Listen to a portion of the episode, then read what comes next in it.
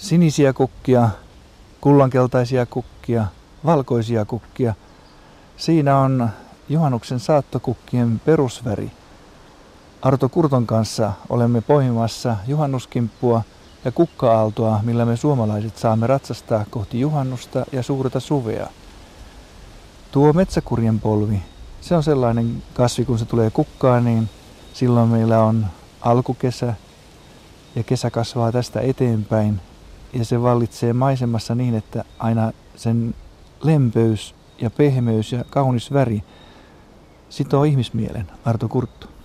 Niin, se on todella erittäin kaunis kasvi. Se on yksi niitä kasveja, joita hyvin laajalti Suomessa on kutsuttu juhannuskukaksi. Täällä etelässähän se tosin alkaa kukkia usein jo toukokuun puolella, mutta mitä pohjoisemmassa mennään, niin sitä myöhäisempää kukinta on ja jossakin Oulun korkeudella se todella vasta aloittelee juhannuksena kukkimisen. Tuo kukan sinipunainen väri on kaunis, mutta luonnossa ja ihmiselämässä aina on myöskin kehykset kaikilla ja se mitä on ympärillä vaikuttaa myöskin siihen huomion kohteeseen. Jos me katsomme tuota kukkaa ja siihen osuu auringonvalo, sieltä vastavalossa se heijastuu ihanasti hieman vaaleampana, varjossa on tummaa, mutta tämä vihreys, joka vallitsee kukan lehdissä ja näissä muissa kasveissa, niin tämä vihreys tavallaan korostaa tuon kukan väriä.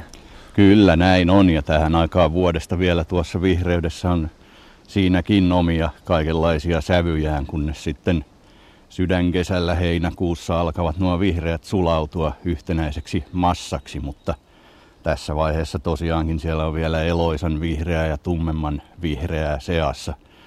Kukkia erilaisia, siitä muodostuu hyvin kaunis, itse asiassa rauhoittava kokonaisuus. Ja kesäinen tuuli nostaa hieman ylös noita vuohenputken lehdyköitä ja vasten auringon valoa niihin tulee vihreä valon hehku. Näin on tällaisella ilmalla vielä tuo valo, kun se leikkii näissä kasvustoissa ja siivi löytyy tuolta puiden lehtien läpi, niin se tuo vielä tähän oman hienon tunnelmansa. Ihana on katsella kukka-aaltoja, kukka-meriä, mattoja, mutta katsotaan ihan tarkkaan tuolta metsäkurjen polven yhtä kukkaa, Arto Kurtto, ja kerro meille siitä kukasta. Tässä on yhden haaran latvassa kukka auki, siinä on viisi terälehteä, mutta sitten alla on kuusi nuppua vielä.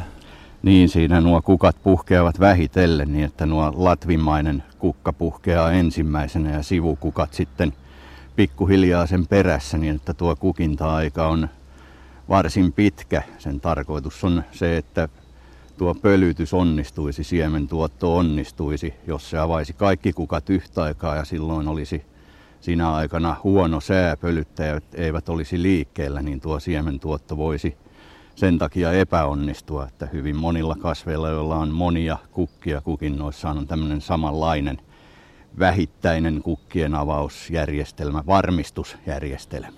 Ei voi kuin hiljentyä luonnon viisauden ääressä, kun katselee tätä metsäkurjen polvia, joka on yli puoli metriä korkea ja se on saanut itsensä näin ylös aurinkoon täynnä elämän ihmeitä tuo kukkalehdet ja koko sen elämä. Näin on, nuo nupussa olevat kukat ro, vieläpä roikkuu tuolla lailla alaspäin, niin että ne siellä sisällä kehittyvät emit ja heteet, muut kukan sisäosat, ne on siellä suojassa sateelta. Tuo kukka nousee pystyyn vasta sitten, kun nuo terälehdet aukeavat. Tuossa on jo ohikukkineita kukkia, joista terälehdet on pudonneet siihen keskelle alkaa kehittyä tuo nokkamainen hedelmä. Siitä tuo kurki on näiden kurjen polvien nimeen tullut. Sehän kasvaa aika pitkäksi, kolme neljä senttiä pitkäksi teräväksi puikoksi, joka, jota todella voi kuvitella pienoiskokoiseksi kurjen nokaksi. Yhdessä kasvissa on jo noin monta elämänvaihetta. Nämä latvakukat nyt katsovat aurinkoon rohkeasti, kukkivat täysillä, antavat kaikkensa ja odottavat pölyttäjää. Näin on, tuo kukka on täysin levällään ja väri loistaa siinä ja ne todella useimmat kääntyvät aurinkoa kohti.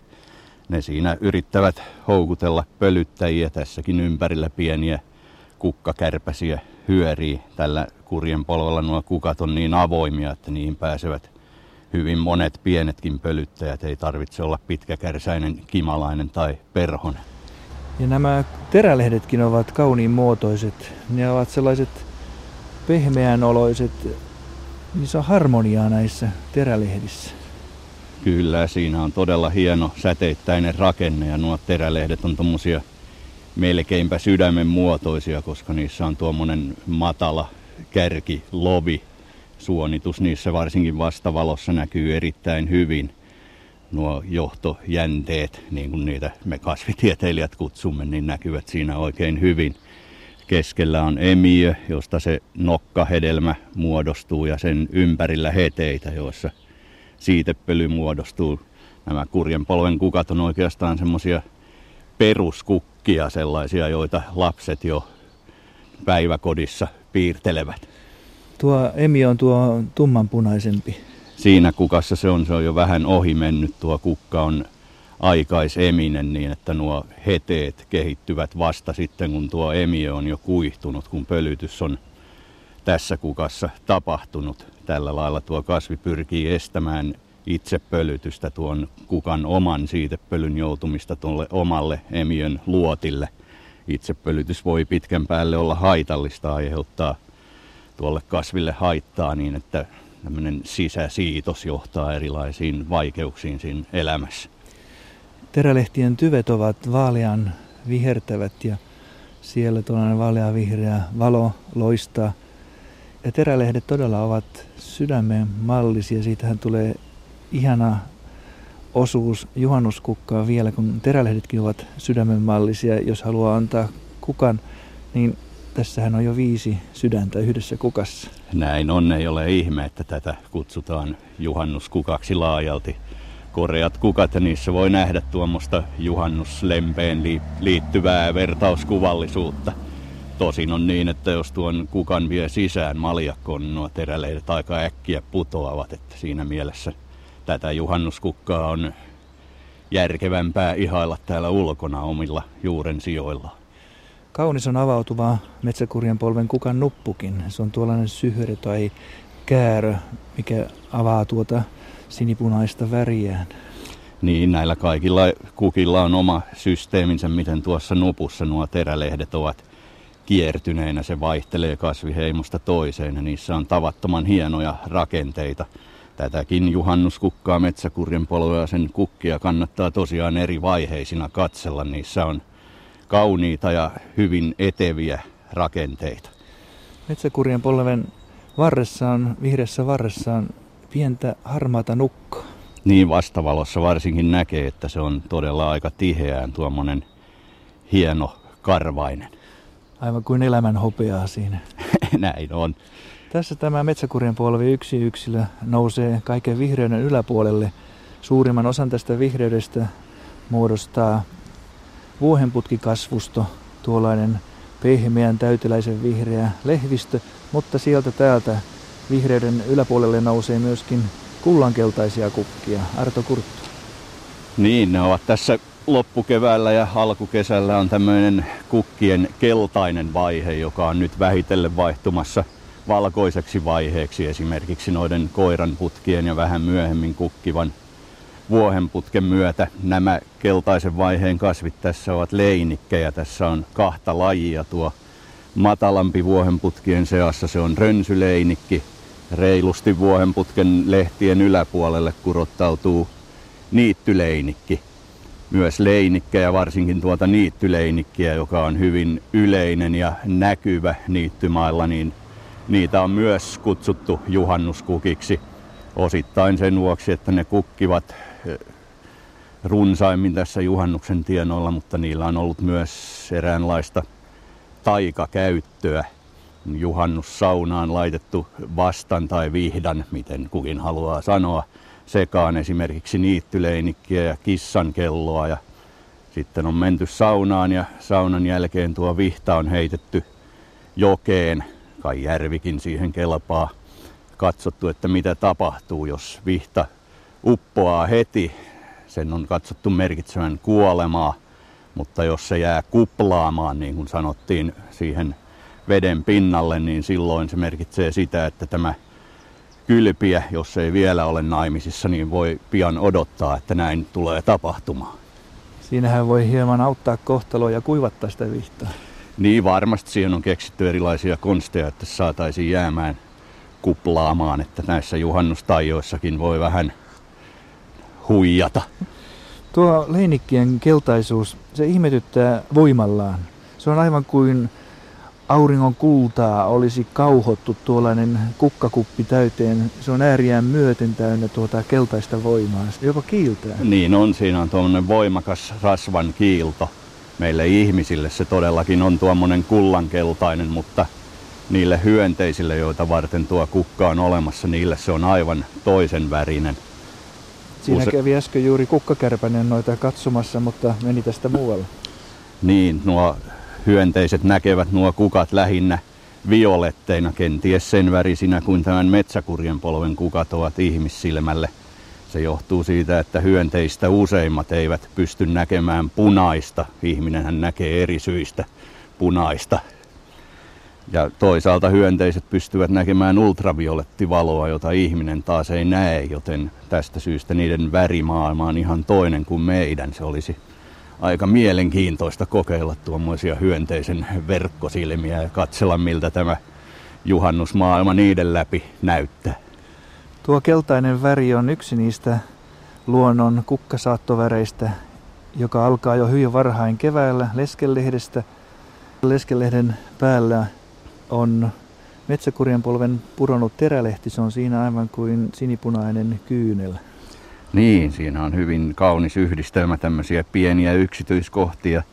Luonnosta löytää hyvin paljon, kunhan malttaa hetken seisahtaa ja katsella tarkemmin. Luonto on täynnä, täynnä hyvin kauniita ja tarkoituksenmukaisia yksityiskohtia. Voikukkien keltaiset mykeröt vievät myöskin keltaisen värin saattoa kesässä eteenpäin. Se on vahva kukka ja tuo paljon onnea ja kun rakennamme kukkaseppeltä juhannukseksi, niin silloin hyvällä omalla tunnolla voimme ottaa siihen voikukan kukkana ja sidosaineena mukaan Arto Kurttu. Kyllä voikukat on niin yleisiä, ettei niiden poimimisesta suurtakaan haittaa luonnolle ole. Tosin noita voikukkia on meillä semmoinen viitisen sataa lajia kaiken kaikkiaan ja osa niistä on tavattoman harvinaisia ja viime aikoina suuresti taantuneitakin, mutta tässä maassa on vain muutama ihminen, joka todella lajilleen asti nuo voikukat tuntee. Sininen kukkien virta alkaa keväällä sinivuokosta, tulee metsäkurjen polveen, lemmikkeihin ja nurmitädykkeisiin. Tässä Arto Kurton kanssa olemme tien vieressä ojanpenkkaan kasveja katsomassa. Valkoisen värin tuo luontoon varhain valkovuokko ja juhannuksen tienolla maisemaa hallitsee koiranputken valkoiset kukinnot. Näin on, koiranputki on yksi tämän kesäkuun kaikkein näkyvimpiä tuon valkoisen kukka-aallon osallistujia.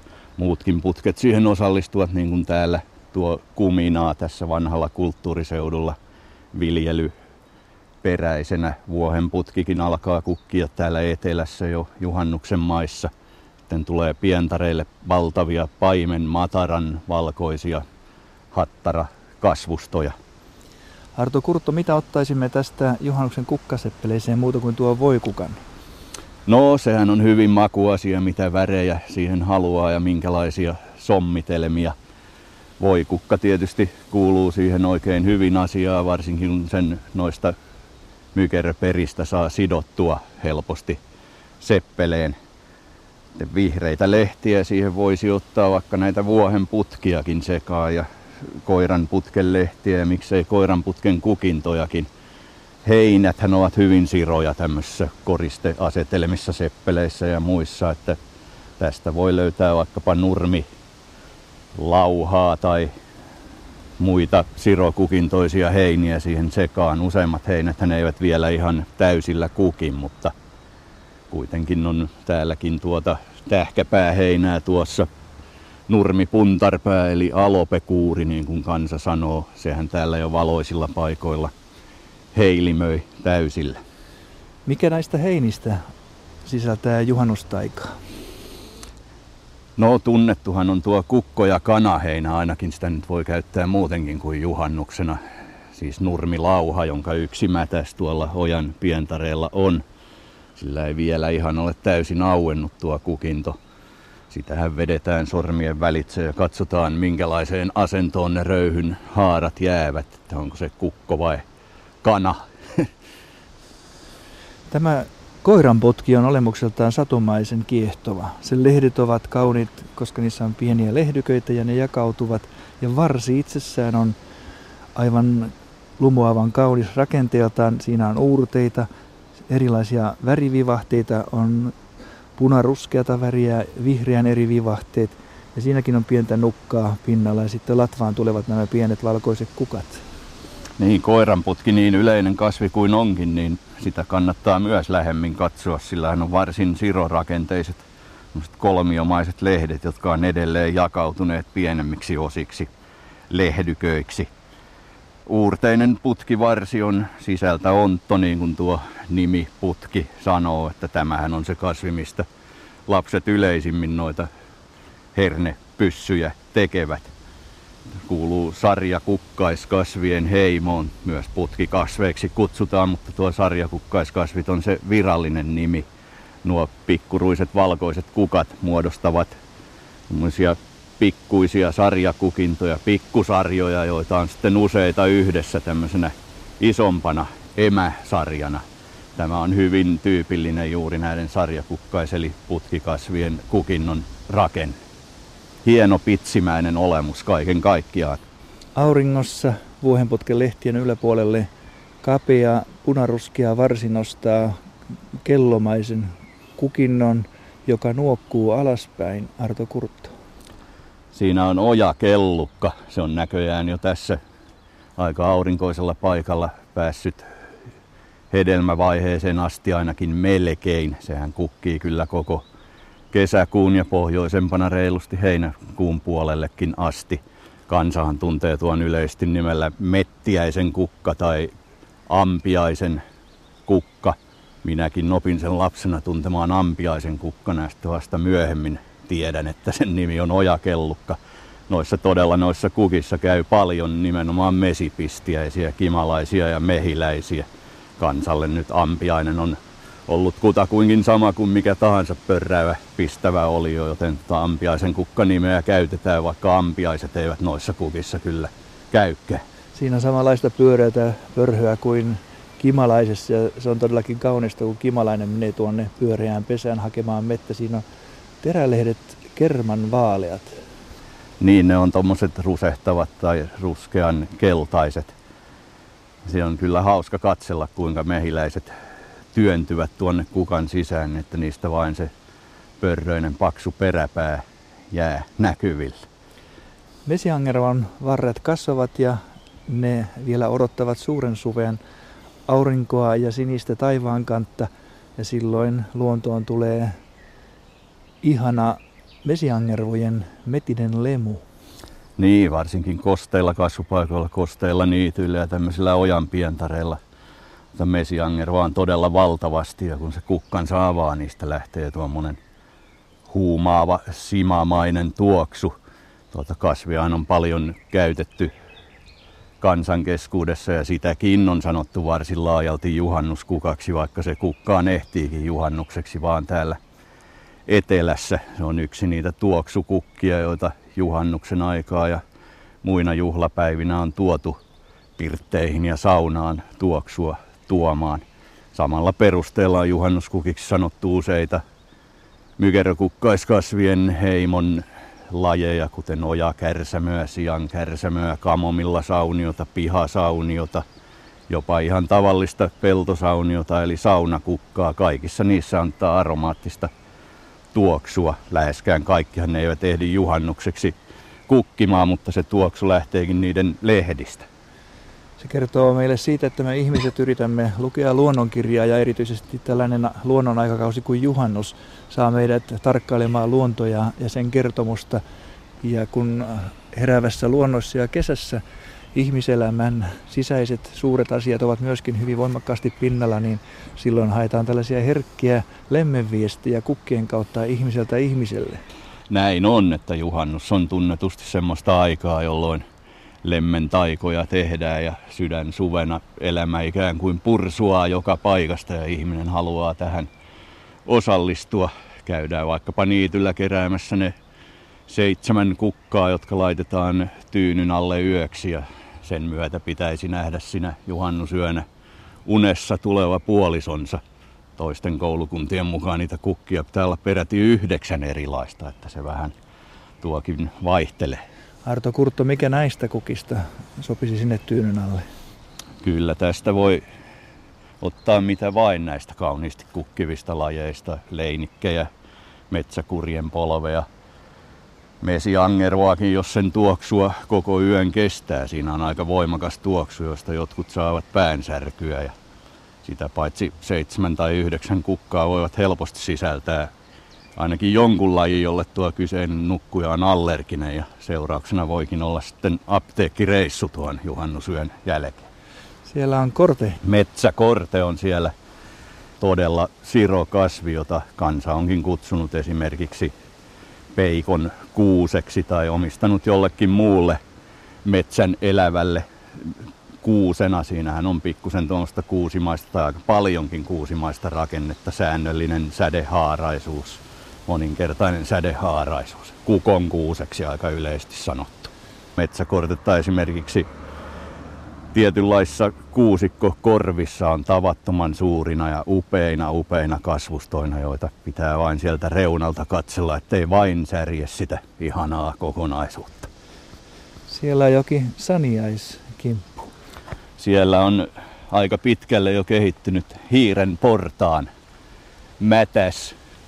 Noissa saniaissa on mielenkiintoista se, että ne, kun ne nousevat nuo lehdet tuolta maasta, ne ovat tuommoisia spiraalikierteisiä kärkikierteisiksi me botanistit niitä kutsumme. Se on kaikille saniaisille tyypillistä ja säilyy vielä aika pitkään tuolla lehden kärjessä, niin kuin tuossakin hiirenporras mättäässä. Muuten sillä on hyvin kaunis nimi tällä kasvilla, sillähän nuo lehden osat, lehdykät ovat parittain molemmin puolinta lehden keskirankaa ja ne todella muodostavat kuin tuommoiset sirot, portaat. Voi hyvin ajatella, että vaivaishiiri siinä kiipeäisi ylöspäin. Ja siinä on hieman naisellista henkeä tuossa kasvin olemuksessa. Niin, sen kasvitieteen isäksikin kutsuttu Carfon Linne nimesi naisen saniaiseksi Atyrium Felix Femina. Tuo Felix Femina tarkoittaa naisen saniaista. On olemassa myös Felix Maas, miehen saniainen, joka on kivikko alvejuuri. Sillä on huomattavan paljon karkeampitekoiset lehdet, että tässä on tämmöinen miehisen karskiuden ja naisellisen sirouden vastakohtaa nähnyt näissä kasveissa. Itse linne. Kasveissa on henki, ainakin jokainen voi omalta kohdalta näytellä mikä henki, mutta noissa saniaisissa on sellainen salaperäinen henki ja silloin kun näkee tämän sorja hiirenporas saniaisen ja kotkansiiven läheisellä alueella, niin niistä tosiaan puhuvat nuo feminiiniset ja maskuliiniset voimat. Niin, saniaiset on todella hienoja kasveja. Kaikki naisine erilaisine versioine, olivatpa lehdet siroliuskaisia tai karkeampi liuskaisia. Ja niissä todella voi aistia jotain tuommoista luonnon henkien läsnäoloa, ainakin juhannusyönä, jos ei muuten. Vieressä on vielä metsäorvokin siniset kukinnot aika rehevässä vaiheessa – Orvokit saattelevat myöskin juhannuksen ja kukkivat juhannuksen tienoilla. Niin nehän aloittavat kukinnan tuossa toukokuulla jo, mutta niiden kukinta jatkuu aika pitkään. Metsäorokkin muodostaa tuommoisia aika isoja mättään kaltaisia versostoja, joissa kukat sitten aukeavat vähitellen ja tuo kukinta kestää sen vuoksi pitkälle kesäkuun juhannukseenkin asti. Orvokin kukka, se on aivan kuin luonnon kasvot katsoisivat sieltä ihmistä. Niin, se on todella hieno se kukka. Siinä on kaksi ylöspäistä viistoa terälehteä, kaksi sivuttaista ja yksi alaspäin. Ja siinä Orvokin kukan keskellä on tuommoinen vaaleampi alue, johon johtavat tuommoiset pienet tummat viirut. Tälläkin rakenteella on aivan oma tarkoituksensa. Siinä pölyttäjä, joka näkee tämänkin kukan ihan eri värisenä kuin ihminen, se ymmärtää, että tuossa keskellä on erivärinen alue kuin nuo kukan reunaosat ja se näkee ne tummat juovat, joita kutsutaan mesiviitoiksi paljon paremmin kuin me ihmiset. Se tietää, että nämä rakenteet ja värit johtavat tuonne kukan keskustaan, josta sitten pääsee mesilähteelle. Orvokkien kukissahan on tuommoinen kannus muodostuma, kartiomainen tai torvimainen lisäke, jonka pohjalla se mesi on niin, että vain pitkäkärsäiset pölyttäjät pääsevät laillisesti sitä mettä hakemaan. Tämmöisessä kukissaan kyllä käy hyvin usein varkaita, että kun noita kukkia katsoo sieltä kannuksen puolelta, niin siellä on usein reikä. Joku hyönteinen on käynyt sitä kautta laittomasti varastamassa tuon mesiannoksen. Metsä Orvokin kukka on aivan kuin sininen perhonen myöskin. Kyllä, siinä voi senkin nähdä. Se on todella hieno rakenteeltaan, kaunis, todella kaunis. Orvokithan on tunnettuja koristekasvejakin, eikä mikään ihme. Myös tuo vihreys, joka on metsäarvokin lehdissä, se lisää sinisyyden voimaa. Molemmat ovat täyteläisiä värejä. Siinä on todella tuommoista vastakohtaa ja senkin nuo pölyttäjähyönteiset näkevät toisella lailla kuin me. Niille tuo kukkien ja lehtien vastakohta on vielä suurempi, koska ne näkevät tuon vihreän jonkinlaisena harmahtavana massana noiden hienojen kukkien takana. Kaikella on tarkoituksensa. Ja tuo vihreä väri on aivan uskomaton siinäkin mielessä, että se tavallaan symboloi ihmissielun tajunnan virtaa. Niin, voihan asian näinkin nähdä ja täällä luonnossa kulkiessa niin todella olipa juhannus tai ei, niin tulee tuommoinen taikamieli ja alkaa todella uskoa, että täällä metsässä on maahisia ja keijuja ja muita. Kyllä täällä niin ihmeellisiä asioita kokee ja näkee. Ja noiden kortteiden katveeseen ainakin voi hyvin kuvitella, se on pienoismetsä ikään kuin tuommoinen hyvin säännöllinen metsä, jonka alla sitten voi kuvitella niitä menninkäisiä ja muita kävelevän. Minä ainakin, vaikka voinkin väittää olevani tiedemies, niin kyllä minulla on vielä tallella tuolla syvällä sielussa tämmöinen mielikuvitus ja rakkaus tätä luontoa kohtaan. Ja se panee näkemään tämmöisiä asioita, joita voi sanoa taijaksi tai jos halutaan, niin vaikka hulluudeksi. Ja silloin luonnosta saa paljon enemmän irti. Toivottavasti mahdollisimman monella olisi elossa tuo ominaisuus. Jokin heinäkin nousee siinä. Siinä on tavattoman kaunis heinä, tuo nuokkuhelmikkä. Ja sitä paitsi se on heinäksi oikein helppo tuntea, koska siinä tuo kukinnon rakenne on ihan omalaatuisensa. Siinä on hyvin isot nuo osaset, niin sanotut tähkylät, tuommoiset ruskean kirjavat kukinnon osat, jotka on toispuolisesti nuokkuvana terttuna tuossa latvassa. Nuokkuhelmikkä on itse asiassa kaunis ja sen lisäksi oikein hyvin tuota heinää kuvaava nimi. Senkin kautta varmaan ihminen on ajatellut juhannuksen asioita. Varmasti kyllä. Tuossa voi nähdä joko helmiä tai kyyneleitä tai mielialasta riippuen. Kasvien koristeellisuus vihettää meitä. Erityisesti on olemassa yksi alkukesän ja kevään kasvi poimulehti, joka lumoaa lehtimuodollaan. Usein nuo vaatimattomat kukat jäävät katveeseen. Niin, sanoit yksi poimulehti, mutta niitä on Suomessa kyllä noin 25 lajia, aika vaikeita toisistaan erottaa. Tämä tässä on piennarpoimulehti, noita kaikkein yleisimpiä lajeja, joilla on kauniisti terävä, liuskaiset nuo lehdet. Tosiaankin nuo vihertävät kukat saattavat ikään kuin sulautua tuohon vihreään lehtimassaan, mutta varsinkin valoisilla paikoilla, kun noita kukkia on hyvin paljon yhdessä yksilössä, niin silloin ne tekevät siitä jopa hyvinkin näyttävän. Sitä paitsi noilla eri lajeilla ne on vaihtelevasti milloin lehtien yläpuolella, milloin siellä lehtien seassa. Ihminen etsii myöskin onnenkukkia. Valkoapilat kukkivat ja ihminen etsii nelilehtistä apilaa. Niin, sellaisenkin on kuviteltu tuottavan onnea. En tiedä sitten tuottaako viisi tai kuusi lehdykkäinen apila vielä enemmän onnea. Sellaisiakin voi löytää jopa kahdeksan tai kymmenen lehdykkäisiä valkoapilan lehtiä. Mistähän tuo johtuu tuo nelilehtisyys? No tiedetään, että se on pitkälti perinnöllinen asia, että siellä on tapahtunut jonkinlainen vinksahdus noissa geeneissä ja se voi periytyä vieläpä jälkeläisiin tämmöinen taipumus nelilehtisyyteen tiedetään periytyväksi, mutta toisaalta toisinaan kyllä ympäristötekijät aiheuttavat tuota. Esimerkiksi kun pellonpientareita myrkytetään, niin tulee epämuodostumina näitä neliapiloita. Tai jos maaperässä on poikkeuksellisen paljon ravinteita esimerkiksi lannoituksen takia, niin sekin voi johtaa ylimääräisiin lehdyköihin. Voimulehtien kellan vihreästä sylistä nousevat siniset kukat esiin. Arto Kurtto katsoo tarkasti niitä. Siinä nurmi tädyke kauniisti kukkii. Sehän on näitä alkukesän ihania, todella hienoja kukkioita. Tuommoinen kesä taivaan mieleen tuova kukan väri, jossa on neljä terälehteä. Siinä voi kuvitella olevan jonkinlaisen naamankin. Tuohan kuuluu naamakukkaiskasvien heimoon. Siinä kukassa on keskellä tuommoinen valkoinen alue ja kukassa on kaksi alaspäistä käyrää hedettä.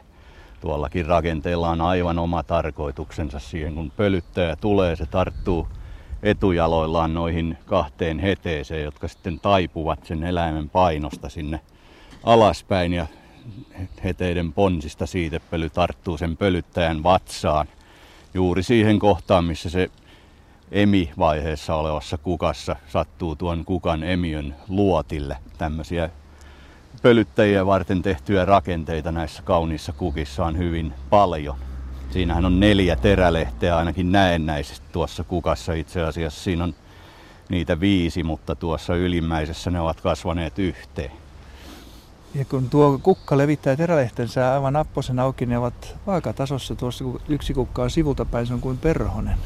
Niin, nekin näyttävät aika lailla pieniltä sinisiiviltä nuo kukat. Ja niitähän on tuossa kukinnossa hyvin paljonkin noita kukkia, mutta niistä on aina melkeinpä vain yksi per kukinto auki. Tämäkin ikään kuin säästelee noita kukkia. Että jos sattuu pahoja päiviä, jolloin pölyttäjät ei oikein liiku, kimalainen siinä hyörii ympärillä mennäkseen ehkä juuri noihin kukkiin. Niin ne säästelevät näitä kukkia, jotta sitten sattuisi kukinnan ajaksi hyviäkin päiviä, että yksihän näistä kukista kestää vain tuommoisen päivän enintään kaksi ja sitten tuo kaunis sinisiipiteriö putoaa pois. Hukkaan heitetyksi rakkaudeksi tätä kasvia ovat ranskalaiset kutsuneet. He osaavat kaikenlaisia kasvin nimiä kehittää. Siinä sataa ihanaa rakkauden kukkasadetta silloin, kun sinisiä terälehtiä putoilee. Tuossakin on melkein jokaisessa kukkavarressa kaksi auki siinä kuin siniset silmät rinnakkain. Näin on, se on nimenomaan tuommoinen tässä niityn vallitsevassa vihreydessä. Ne on todella tuommoisia ilahduttavia sinisilmiä tuolla seassa. Kimalainen kävi näissä kiehtovan oloisissa kukissa, Arto Kurtto.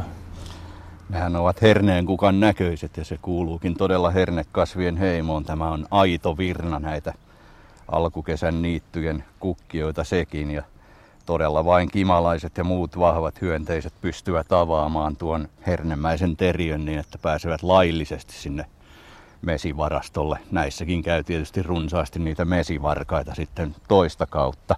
Aitovirnahan on siitä mielenkiintoinen kasvi, että se tuottaa mettä paitsi kukissa, niin myös tuolta lehtien tyvessä olevista korvakkeista tuommoista hyvin pienen lehden näköistä muodostumista. Usein näkee muurahaisten käyvän siellä mettä hakemassa. Voi olla, että tuo kasvi sillä lailla suojaa tuota kukkien mesivarastoa. Se antaa vapaaehtoisesti muurahaisille varresta mettä, jotta ne muurahaiset eivät menisi kukkiin asti. Muurahaisethan eivät ole mitenkään tehokkaita pölyttäjähyönteisiä. Arto Kurtto, minkä kuka tästä ottaisit Juhannus Seppeleeseen? Jaa, aitovirna on todella hieno kasvi ja kyllä tämä, minusta nämä poimulehdetkin käyvät siihen, kun ne on, niillä on vieläpä tunnetusti tai väitetysti hyvin paljon taikavoimaa. Niillä on yritetty muuttaa rautaa kullaksi. Siitä tulee tuo tieteellinen nimi alkemilla, arabiankielinen sana, joka myös tuossa alkemistien nimessä esiintyy. Nämä poimulehdet myös puristavat lehtihampaistaan ihan aktiivisesti vesipisaroita, jotka saattavat kertyä sitten tuohon lehden kuppimaiseen keskustaan. Näillä on väitetty olevan myös toisenlaista taikavoimaa. Linne kertoo, kuinka ruotsalaiset aatelisneidot keräsivät tätä kasteeksi luulemaansa ainetta. Sehän ei oikeaa kastetta ole. jopa niin paljon keräsivät, että pystyivät kylpemään siinä, ei olla parempaakaan tekemistä ollut, niin väittivät tai uskoivat, että siitä tulee ikuinen nuoruus saatuasta aineesta aikaa, mutta eivät taida kyllä olla enää täällä maapallon pinnalla kertomassa asiasta. Aamuisin tuo nestetippa, se on kuin elämän timantti. Niin, ne ovat todella kauniita, kun ne kimaltelevat noissa lehdissä, että voi hyvin uskoa, että niissä on kuviteltu olevan kaikenlaista taikavoimaa. Lämpimässä rinteessä aurinko nostaa esiin sinisiä kukkia, keltaisia kukkia, valkoisia kukkia, sinipunarvia kukkia. Ja nyt polvistumme luonnonhelmaan ja sieltä katsoo meitä pienet kukat. Tämä on yksi minun mielikasvejani, vaikka voi olla, että monet eivät koko kasvia oikein huomaakaan, kun se on matala ja pieni ja vaalea kukkainen. Se on orvon tädyke. Todellakin samaan sukuun kuuluu kuin tuo paljon isompi, tummempi kukkainen nurmitädyke tuolla rinteessä. Tällä tosiaan on melkein valkoiset kukat usein. Varmaankin tämä nimi Orvon tädyke tulee juuri siitä, että siinä on tuommoista tiettyä kaihoisuutta toinen kukkien värin takia. Katsotaan lähemmin tätä Orvon tädykettä. Mennään ihan sen puolen maan kamaraan tänne 20 sentin läheisyyteen. Joo, ei siitä Onpas oikein raaskit taittaa. Ei. Vaikka tämä levittäytyykin tällä lailla pieniksi matoiksi kasvullisesti, niin ettei se taittaminen siitä niin kauheasti häiritse sitä. Si- Sillä on, nuo kukat ovat hyvin samanlaiset rakenteeltaan kuin tuolla koristeellisemmalla nurmitädykkeellä, mutta näissä tuo pohjaväri on jokseenkin valkoinen. Siinä kyllä näkyy noita tummemman sinisiä, violetin sävyisiä juovia. Ne on niitä mesiviittoja, jotka ohjaavat pölyttäjää tuonne pikkuruisen kukan keskelle. Tämän pölyttäjiä ei varmaan ole kimalaiset, vaan tämän kukan pienuus viittaa siihen, että siinä käy tuommoisia ripsiäisiä ja muita paljon kimalaista pienempiä höntiäisiä. Nämä tädykkeethän ovat mukavia kasveja siitäkin, että niille tuo hedelmä näistä kukista pikkuhiljaa kehittyy, niin se on näillä kaikilla tädykkeillä enemmän tai vähemmän sydämen muotoinen, todella kaunis rakenteeltaan. Tämmöisiä pikkusydänkukkasia. Orvon tädykkeen kukka näyttää todella sydämeltä, jonka kärki on ylöspäin. Kannattaa kumartua ihan maan läheisyyteen. Sieltä löytyy ihana pienoismaailma. Niin löytyy. Tämä kasvihan on aika yleinen ja se on, se on vieläpä siitä hauska, että se pystyy kasvamaan tämän tämmöisen mataluutensa ja maan myötäisen kasvutapansa takia. Se on ihan yleinen tuommoisilla hoitonurmikoillakin. Siellä tietysti sitä voi säästääkin, ei siellä kaikkia kasveja tarvitse sillä koneella, joka toinen päivä mataliksi ajaa, vaan tämän orvon tädykkeen ja niittyhumalan ja muut semmoiset nurmikoiden ilmaiset pikkukoristajat, niin niitä voi aivan hyvin säästää siellä. Arto Kurton kanssa kahlaamme nurmipuntarpääkasvuston halki ylös rinnettä. Ylhäällä kasvavat jykevät männyt. Katsotaan, mitä täältä männiköstä löytyy juhannukseen liittyviä kukkia. Tuossa oli matkan varrella keltaista nätkelmää ja mansikan valkoiset kukat. Metsäkurjen polvi saattaa meitä syvemmälle metsän ja siellä on kielomatto. Leveät lehdet silokallion kupeessa ja valkoiset kukat, kielon kukat, ne ovat muodossaan ja valkoisuudessaan itse täydellisyys. Arto Kurtto. Kielohan on todella ihana kukka tuoksultaan ja kukkiensa muodoltaan, väriltään vitivalkoinen. Ei ole ihme, että se on valittu Suomen kansalliskukaksi. Tässä kohtaa se vielä on tämmöinen yhdistelmä tuon kielon seassa runsaasti tota kaunista heinää nuokkuhelmikkää, joka tuo tuohon kielokasvustoon lisää viehättävyyttä. Kielon kukat on jääneet osittain kyllä tuonne lehtien alle valoisammilla paikoilla. Ne tulee paljon enemmän sieltä esiin, tulee näyttävämpiä kasvustoja. Ja metsätähden valkoiset kukat ovat itse tähtiä. Kyllä, metsätähti kuuluu ilman muuta tähän alkukesän metsäluontoon ihanine seitsemän sakaraisine kukkineen tai yleensä niissä on seitsemän sakaraa tuo kyllä vaihtelee tuo muoto ja tunnetustihan seitsemän on yleinen taikaluku, joten tuossakin kukkasessa voi halutessaan nähdä jotakin taikaa. Männyissä, näissä isoissa männyissä, kilpikaarnaisissa männyissä on ystävällistä henkeä. Ei ihme, että ihminen halaa puita ja kuulee silloin sitä luonnon sanomaa. Niin, kyllähän niistä kun niin korvansa painaa ja keskittyy, niin voi kuulla, jos ei muuta, niin ainakin huminaa. Ja siitä voi sitten itse kukin ajatella mitä ajattelee, mutta varmasti terapeuttista on puun halaaminen ja siinä rauhoittuminen. Tällaisen Kalliomäen laki on tasainen ja tässä on jokin kenttä ollut. Täällä varmaan ennen ihmiset ovat tanssineet juhannustansseja. Miten ihana tanssilla vaan onkaan tällainen suomalaisen luonnon kalliolaki. Niin, luonnon helmassa se tietysti parasta on tanssia kukkien seassa. Ja mä reunoilla Suomeneito tarjoaa vehmaat helmansa. Näin voi sanoa tähän aikaan vuodesta on todella vehmasta ja vihreän erilaisia sävyjä ja todella tuommoinen elämän voiman maku kaikkialla luonnossa. Kasvit kehittyvät kohti sitä vaihetta, mihin ne joka vuosi pyrkivät tuottamaan siemeniä. Linnut laulelevat ja pesivät linnun poikasia siellä täällä. Liikuskelee ja emot varoittelevat ympärillään. Voimallista aikaa. Juhannustaikoihin liittyy myöskin sanonta, että jos näkee saniaisen kukkivan, niin siitä saa lähes ikuisen onnen. Niin, silloin puhutaan nimenomaan sananjalasta, eli kuolleen kourasta, niin kuin kansa sitä myös kutsuu. Jotkut väittävät, että se joskus kukkisikin, nimenomaan siitä on sellainen versio, että se kukkisi juhannusyönä – mutta sitä ei varmasti kukaan ole nähnyt, mutta yrittää sopii, koska jos löytää sanajalan kukan, niin silloin kuulemma saa kaiken, mitä ikinä maailmassa osaa toivoa. Ja juhannusyön vaaleudessa ja kuulaudessa silloin on hyvä tutkia kukkivia kasveja ja kukkivia saniaisia. Ja sen saattaa nähdäkin, kun osaa oikein katsoa. Sieltä vihreiden keskeltä saattaa nousta vaikka metsänkurjapolven kukka ja yhtyy tähän saniaisen lehteen, niin silloinhan se kukki. Niin, kyllä näin voi ajatella, että siinä oli kahden kasvin yhdistelmä. Ja kyllähän juhannusyönä oikein herkistyy, niin saattaa ihan oikeastikin nähdä asioita. Kiitos Arto Kurto tästä johdatuksesta luontoon ja juhannuskukkien elämään.